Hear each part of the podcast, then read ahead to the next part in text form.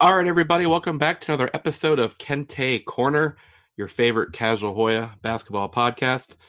It's been a long time, but I'm your host, Bobby Bancroft, and I'm here with Nationwide Nolan as we have some big Georgetown news today. Georgetown picked up the first of perhaps multiple transfers.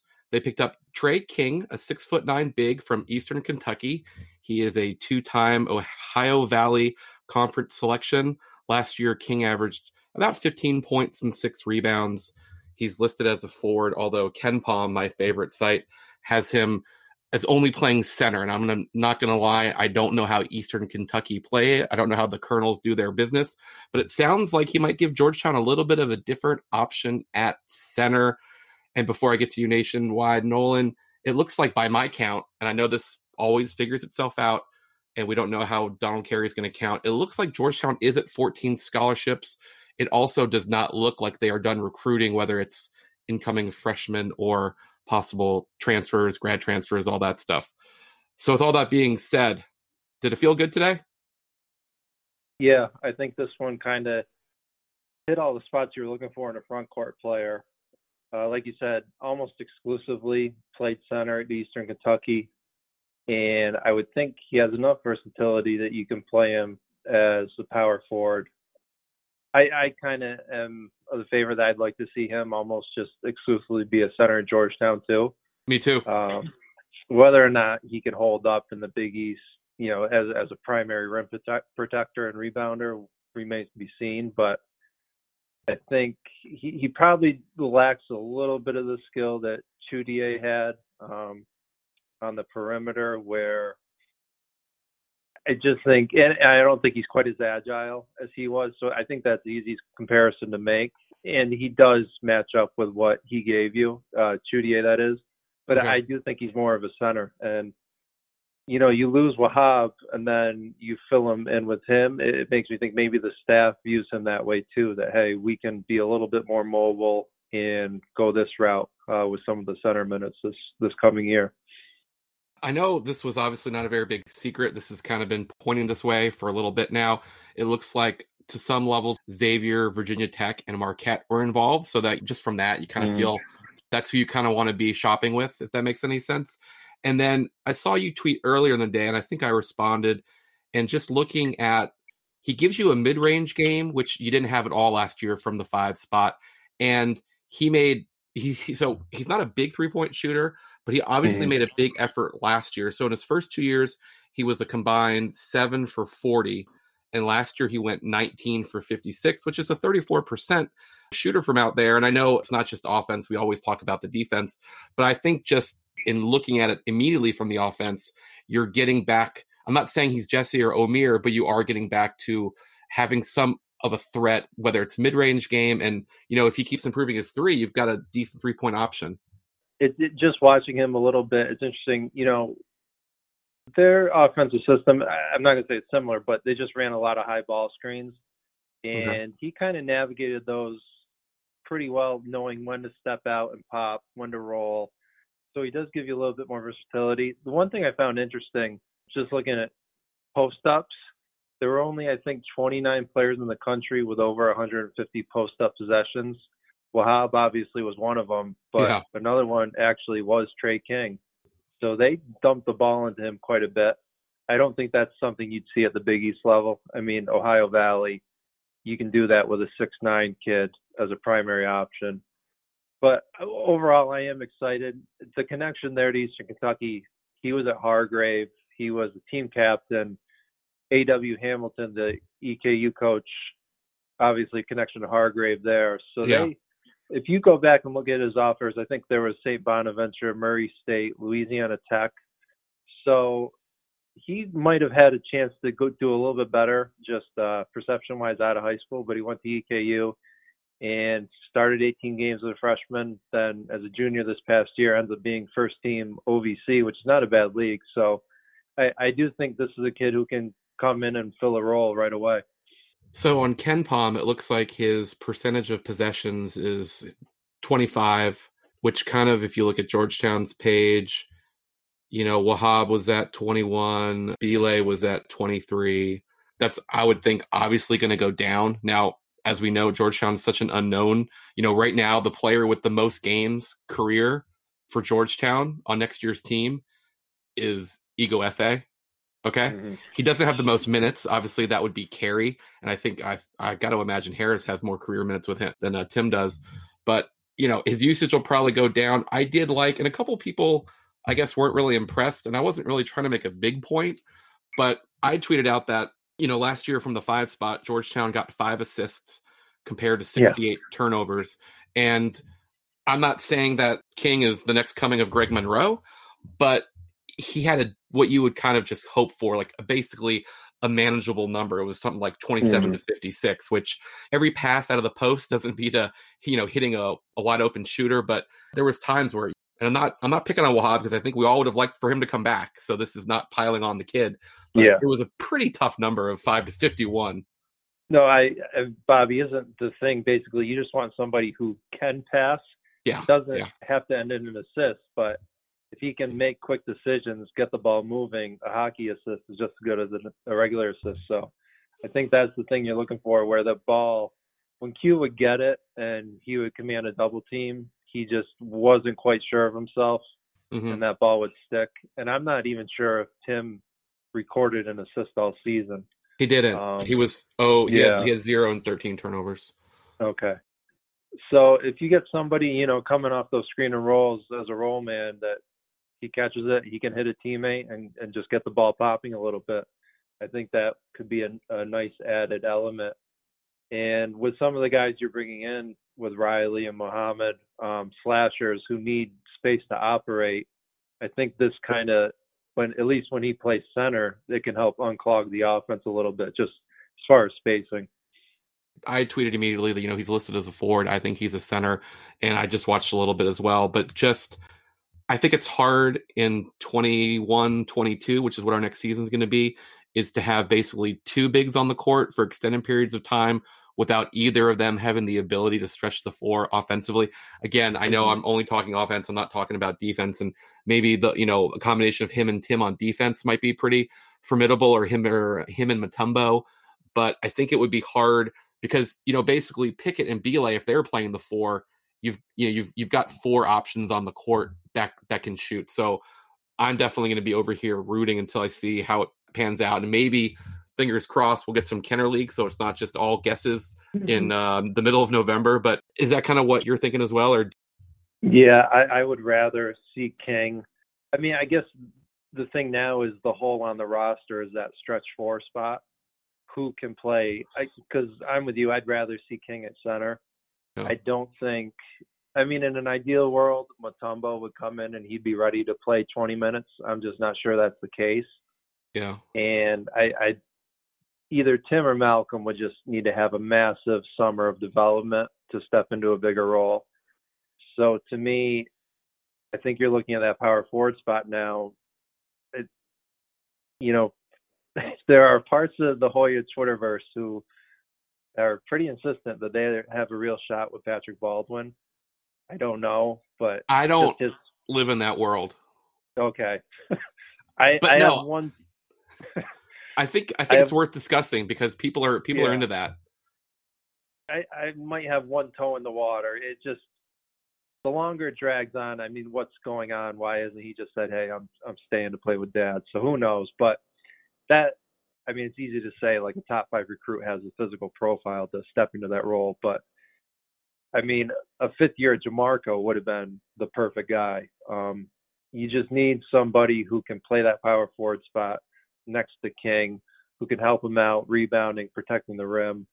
Um, the same thing with Malcolm and Tim, I, I think would apply to Jamari Sibley, where he would just need a, a huge off season to to fill that role. So we'll see what else shakes free, but but I am of the thought that King probably maybe it's only 50% of the center minutes, but he's I think your best option right now. Yeah, and then without getting into, I don't think there's a need to of speculating if anybody might leave still on Georgetown. I think we can talk about with some certainty that by now, if Pickett or Bile or Blair were going to stick around, I think we would have heard something. Yeah. Um, I don't know if you feel the same way on that one. And then the other thing would be it does seem like Georgetown's pretty active, which you obviously want them to be, even if they're just proactively going after and checking up on kids and all that stuff. But it does seem to be like they're pretty active. So I'd be surprised if this is the last edition. Yeah, I would agree. It's you know now like the Fordham kid Soriano. Is there really a need for another big? I would think not. Um, no, no. The guard position, I was all for Jackson from Toledo. I thought he would have been a really nice fit, really an impact guy too. I am kind of torn on the guard spot. For me, there's a baseline where I would want a grad transfer over just giving those minutes to Tyler Beard, TJ Berger, and Jordan Riley. But it, it does seem like they're they're active for another guard. I think it's got to be the right guy because just it seems like so long ago because of all the roster upheaval and you know you throw in COVID where the world didn't even seem I guess it still doesn't seem totally back to normal. You know, Allen came in and wasn't playing a lot, and he had just played mm-hmm. on a team that almost made the Sweet 16. So he they obviously got him, and he was cool with the role, right?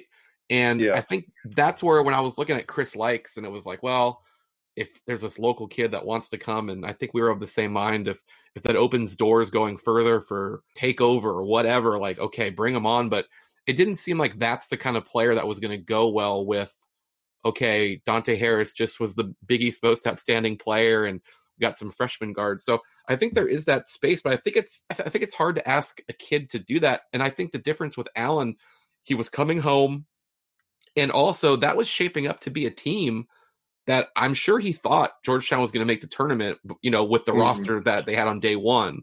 So when when you add all those things together, it seems like it would be hard to get a guard, right?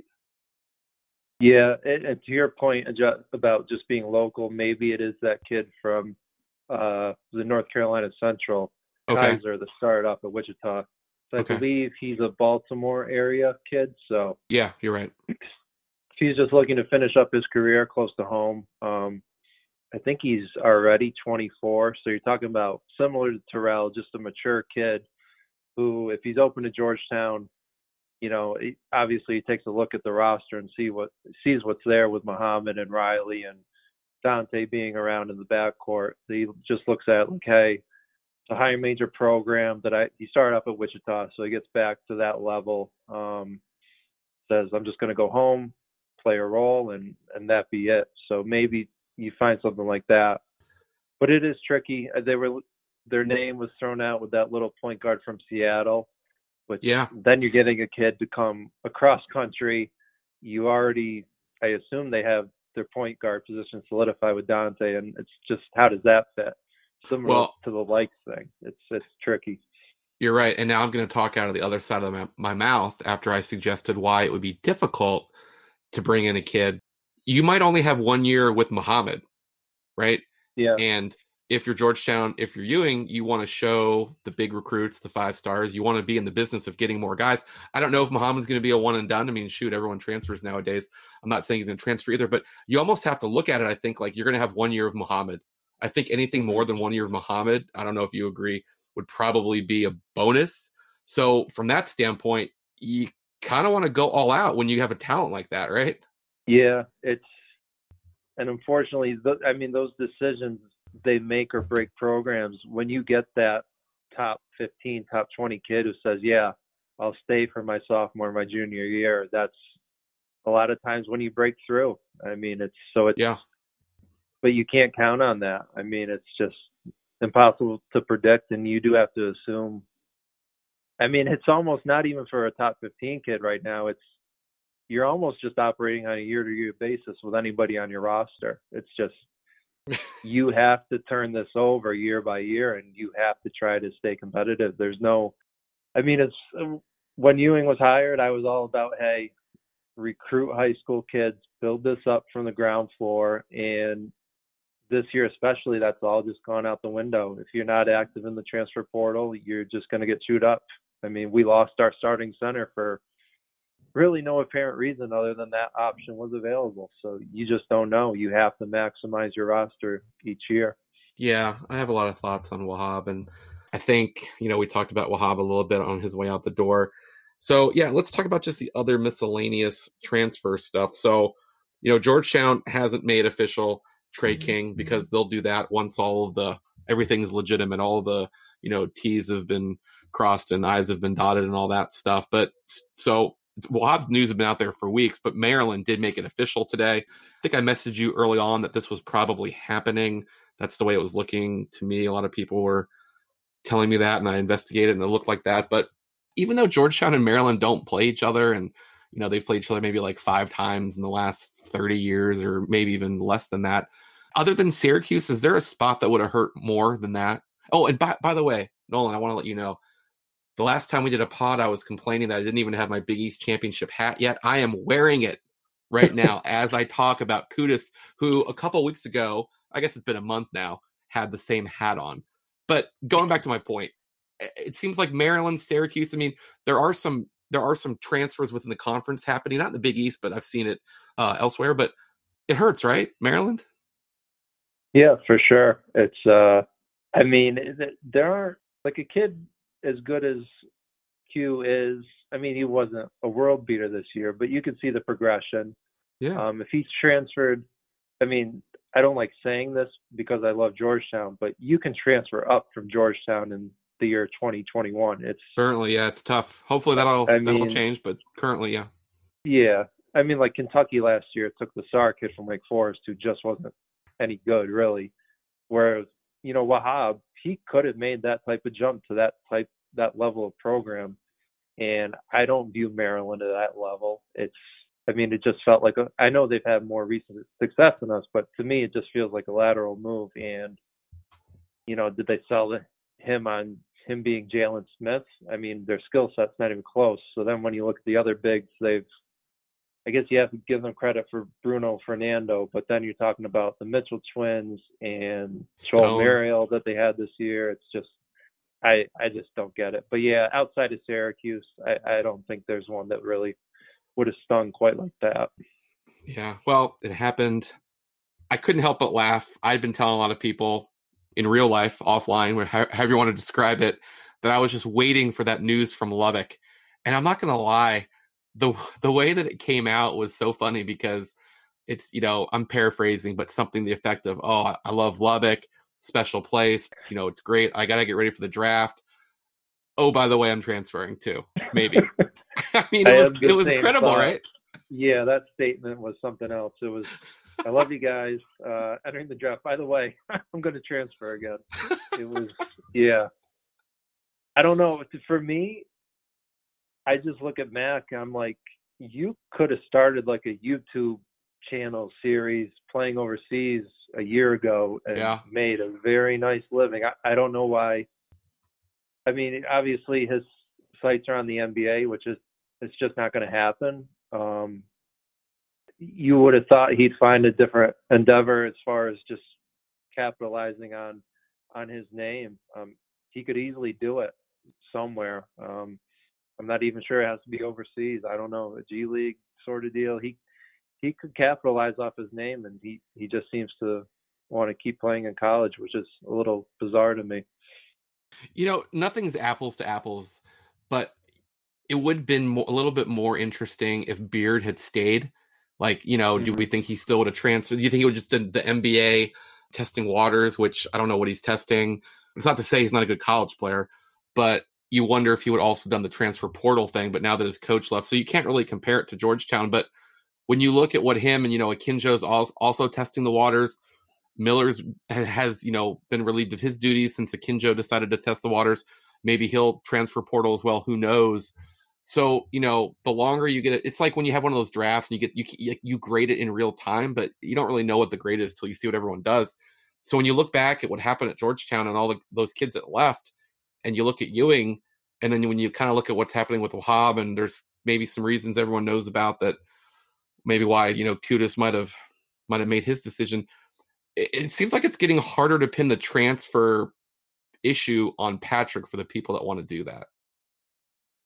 Yeah, I, I don't. And even then, if you look at LeBlanc, he was not much at all at LSU this year. I mean, yeah. they, they didn't really trust him to be out there. Um, I mean, they were a top heavy team. They have tons of talent, so maybe he has a bigger role next year. But he didn't do much either. Um, I don't know. I, does Beard take him to Texas with him if he still wants to play college? I don't know. It seemed like at times Beard kind of figured out his limitations.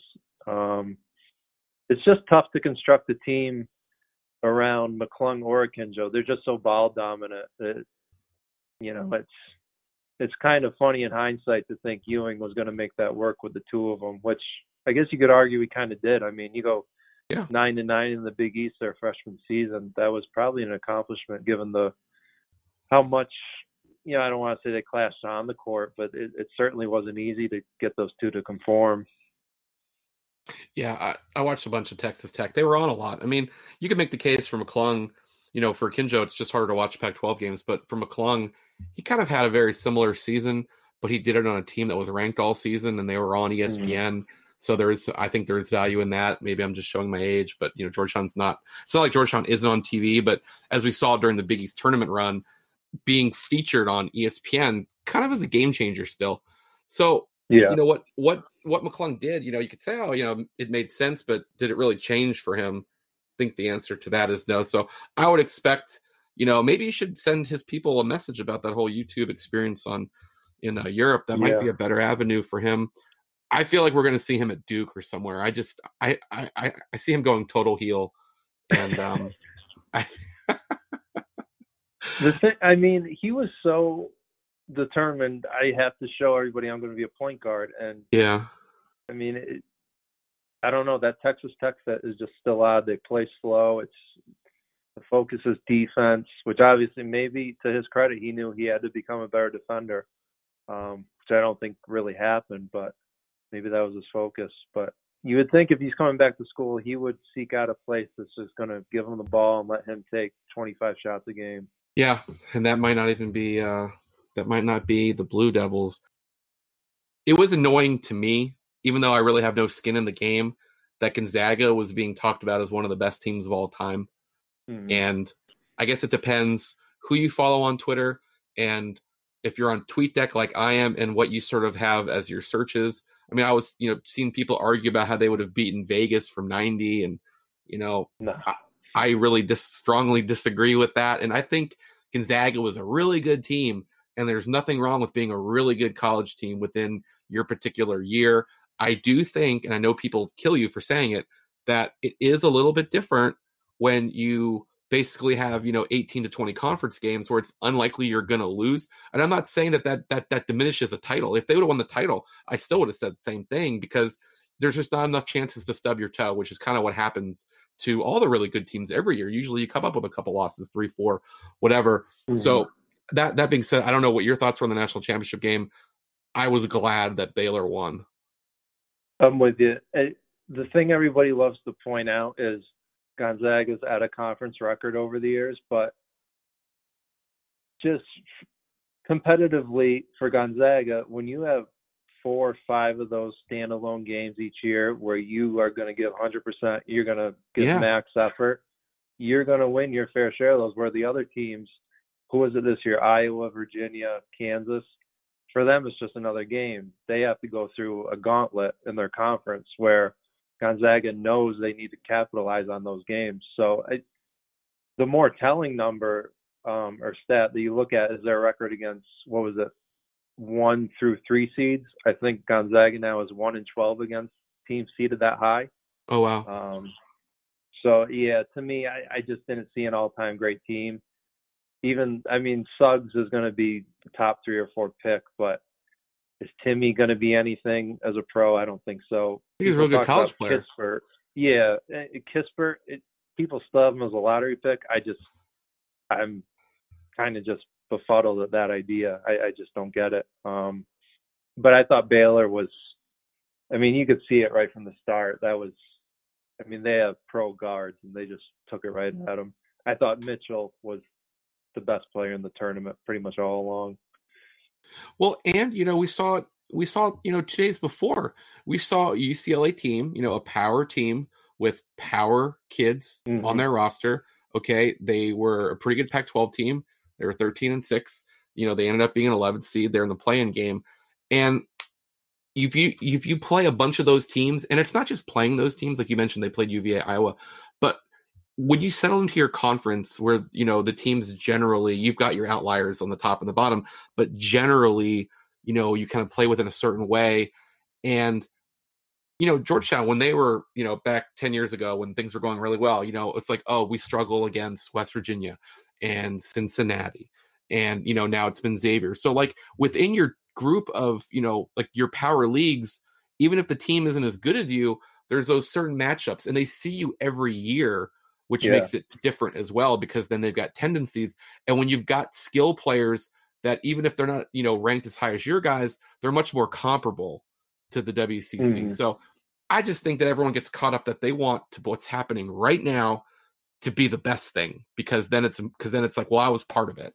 So that was kind of my take on the tournament. I, mean, I really felt in love with that with that UCLA team. They were they were fun to watch. Yeah, they were fun but yeah, just to go. I mean, Seth Greenberg. I remember maybe it was the Monday, the leading into the game. They were talking about the all-time great teams, and like I saw 1984 Georgetown flash up on the screen, and it's like, what what are we doing? Like, do you really want to see Patrick Ewing go against Drew Timme? I mean, it's.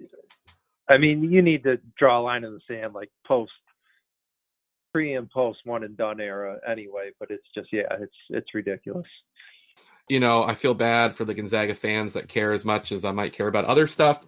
But just from where I'm sitting, it was nice to see that because if they got undefeated, then it was going to be something you heard about for freaking ever. And I was just, yeah. I, don't I wasn't really ready for that.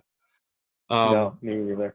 Last thing, right before we got together tonight, we saw the news that we all expected, which is Villanova is going to be ready next year.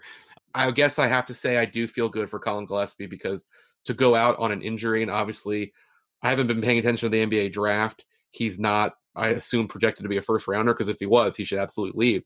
But you always want to see competitors, you know, leave it out on the court. So he gets another year, and then Jermaine uh, Samuels as well is going to come back. That's a bit of a problem, right? Yeah, it's. I mean, they're a clear preseason favorite in the conference, at least which I, I think is good for the conference. I mean, yeah, yeah. Georgetown has seen them twice, but I mean, I, I still think Georgetown at home next year. Do you have a shot to knock them off? Sure. Yeah. I, I don't think it changes much for Georgetown, but for the Big East to have one of the four or five best teams in the country, that's that's only a good thing. But it's good for him. I mean, we expected it. We had talked about on here before. He was going to maximize what he could at Villanova. I don't know. Can he? I, I said to you, can he really be the best player on a championship team? National championship team.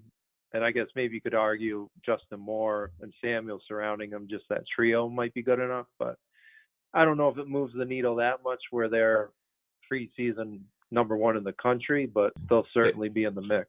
They lost their best player. Yeah. Right? For sure. Yeah, they have a hole inside for sure. And not to turn into the Villanova pod because nobody wants to hear that on Kente Corner, but they put up a pretty. I mean, they put up a better fight against against Baylor than uh, than uh, Gonzaga did. Well, and I mean, obviously, you'd rather have Gillespie out there, but I think you kind of saw it in their tournament run where you took him off the floor. I think they played Slater a lot more. They played Antoine. They just were bigger, more athletic. Yeah. And it kind of gave teams fits. Um, and you you actually lose some of that. I mean, there's a benefit to having Gillespie, but some of what they showed in the tournament where they impressed for stretches, you you lose now again. And I guess we can end it on a on a high note here. Cole Swider transferred from Villanova to Syracuse, mm. giving him the chance to be the first, by my count, the first player ever that can lose to Georgetown as both a member of Villanova and Syracuse if Georgetown gets them next year, right? Yeah, it would uh that was actually a transfer move that I thought, okay, that actually makes sense for him. It does, I mean, yeah. He gets to just go sit in the two three zone and then all that same offense they run for Boeheim and those Buddy Boeheim and those guys, he kind of fits into that. So that one actually made sense in, in a year where a lot of it doesn't make sense. Do you have like one minute? Do you have like a quick fix for college basketball? Because I'm not going to lie. I mean, obviously, we put a lot into this. You contribute to casual. You're on the podcast all the time. I cover the team. We do this podcast. if college basketball does just morph into this, I'm not sure how great that is. And I say that from someone that is definitely pro player. Okay. But mm-hmm. if if if it comes to this where like every year you just you don't know what you have with every team and you know even teams that are having success are seeing guys just leave. You know, I'm not yeah. I guess I'll say this. I don't know the way to fix it. I just know and maybe someone that's younger, maybe someone that's 20 you know, is like, oh, this mm-hmm. is great, I love it. But maybe someone like me that's 40 is like, uh, what am I supposed to hold on to here? Like, yeah. do you have any, any any sort of just, you know, it's obviously a very complicated um, topic and answer, but do you have anything that just sort of comes off the top of your head? It it's tough because I mean the example people have thrown out lately. I think Chris Beard has taken what five jobs in the last I don't know nine years. Yeah you look like people like that who just bounce around constantly. It's like, well, why can't the kids do it? And that's fair. Um, but it is, it's just a mess.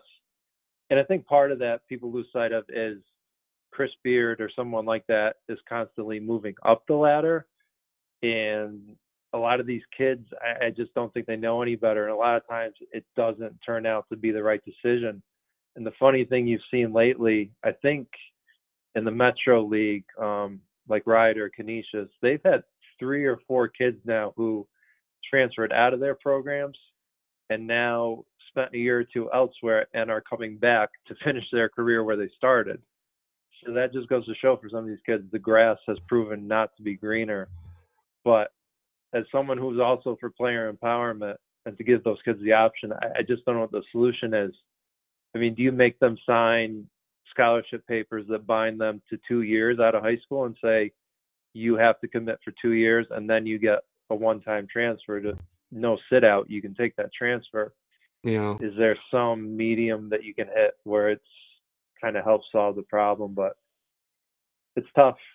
It's i think it is a problem but at the same time how can you be hypocritical and say you can't transfer? It's it's tough.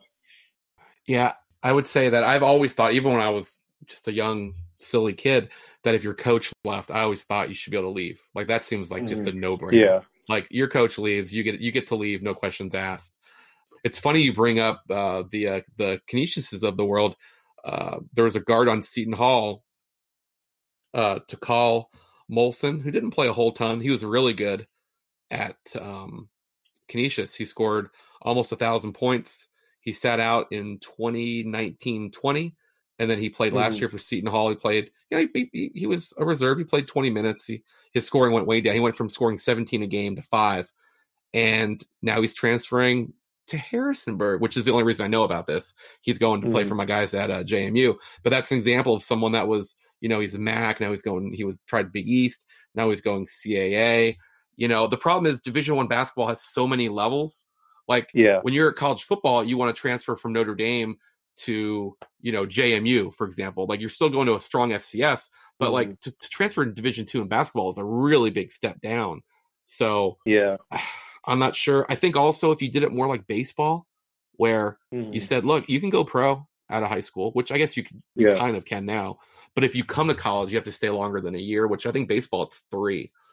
Um, something more like that. But it does seem, like I said, I, I don't want to become old guy yells at cloud but I need a little bit something more to hold on to. And how about the fact that we didn't even talk about, probably because it's so crazy, but I did have some people message me if Georgetown would be would be kicking the tires on Mac McClung. I think that is a 0.0. yeah, it's I don't think I mean especially now it's I'm not going to say I'd rather have Dante. Well, I'm not sure. if you told me I could only have Dante or Mac next year, it's I, I'm I'm not sure what my answer is. I think I'm I'm just rolling with Dante now. He's he's your guy. I, yeah, I think Dante's going to be there for, for four years. I, I mean, I, mm-hmm. you know, yeah. two months ago I would have said the same thing about Qudus. So don't listen to me, okay? But you no, know what I mean? I, I like, think, yeah, I think Dante is a special guy to have in your program to lead the way. And as much losing Wahab and everything that surrounds it. If your point guard position is secure in college basketball for the next three years, which I think we're in a fortunate position, then we're probably going to be okay. Yeah, we probably are going to be okay. You know what's going to be okay is we are back on Kente Corner. So you can find Nolan at Nationwide Nolan. He's tweeting about basketball. He's got the NBA stuff, obviously a big Georgetown part of it. Um, if you don't already subscribe, go ahead and find us on Apple, Spotify. I mean, gosh, it's almost all Apple I'm seeing, but we're pretty much everywhere. Um, you can rate, review, leave a message. Let me know what, what you want us to talk about. We will be back. We're not going to take a three week layoff, which I think it's been three weeks since we've had any sort of Kente Corner content, but stuff's coming back. And Nolan, I want to thank you so much for this was an impromptu Georgetown made a big move podcast, which we, by the way, we both think is a really good move. Agree. Agree. All right. Well, I thank you a lot, and I'm sure we will be talking soon. All right. Thanks, Bobby.